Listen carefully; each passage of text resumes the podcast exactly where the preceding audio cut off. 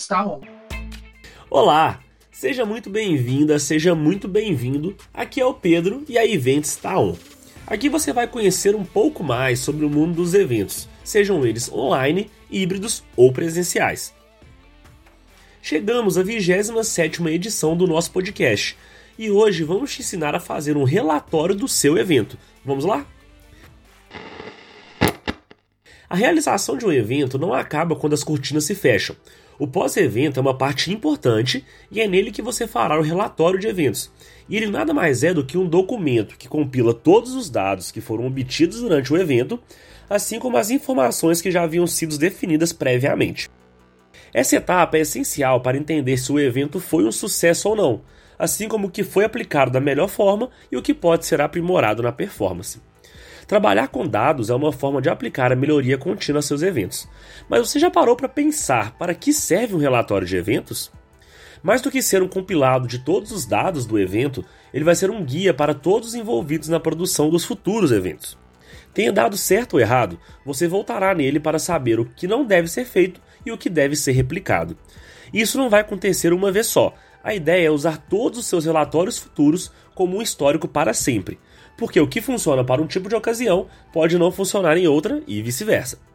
Com isso, você estará sempre produzindo os melhores eventos, gerando ótimos resultados e proporcionando experiências incríveis para todos os seus públicos. E depois de concluído seu relatório, ele pode ser uma ferramenta importante para uma apresentação que atrai ainda mais patrocinadores. Além disso, você pode nutrir os patrocinadores que já possuem uma parceria a fim de estreitar relações. Apresentação essa que deve conter todos os dados que foram prometidos durante a captação desses patrocinadores. Agora, hora da prática. Se possível, pegue um papel e caneta e vamos começar a fazer o seu relatório de eventos. 1. Um, descrição do evento. Certifique-se de anotar tudo.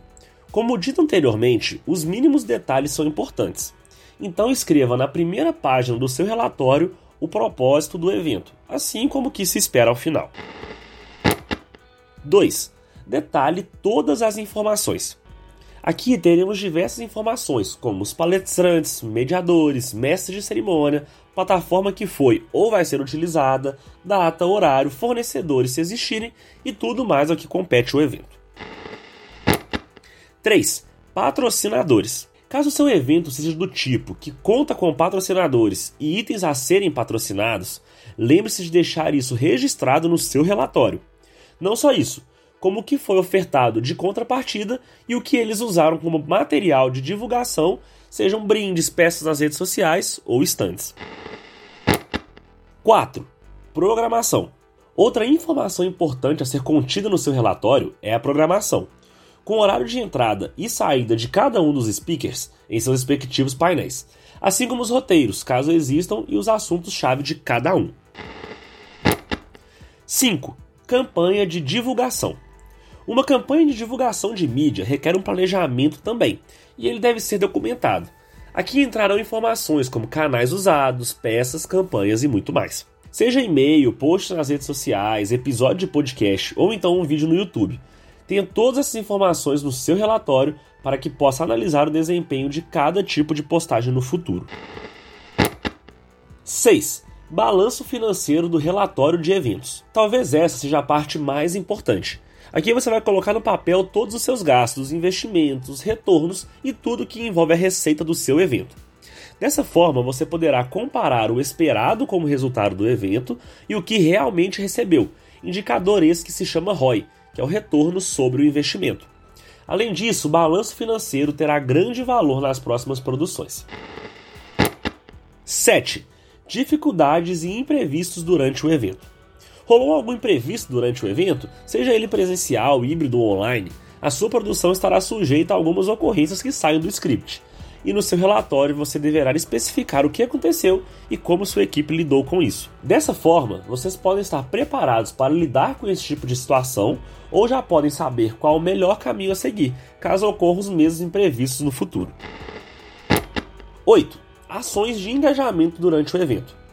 Rolou alguma interação com o público? Então anote aqui também, seja ela uma atividade de gamificação, storytelling ou outras formas de engajar o evento. Lembre-se de inserir aqui a taxa de aceitação e de engajamento. 9. Resultados de pesquisa e satisfação. E é claro, não se esqueça de, ao final do seu relatório, anotar tudo que for referente à pesquisa de satisfação e feedback ofertado, seja pela sua própria equipe, pelos patrocinadores e do público.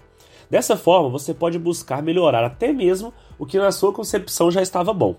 Pronto, agora você já tem tudo para montar o seu relatório de eventos. E aí, curtiu o episódio de hoje? Espero que sim. E se você ainda não conhece a Events, somos uma plataforma para gestão e realização de eventos de ponta a ponta. Nós estamos construindo o futuro dos eventos e convidamos você para embarcar nessa com a gente. Vou ficando por aqui, até a próxima e muito obrigado.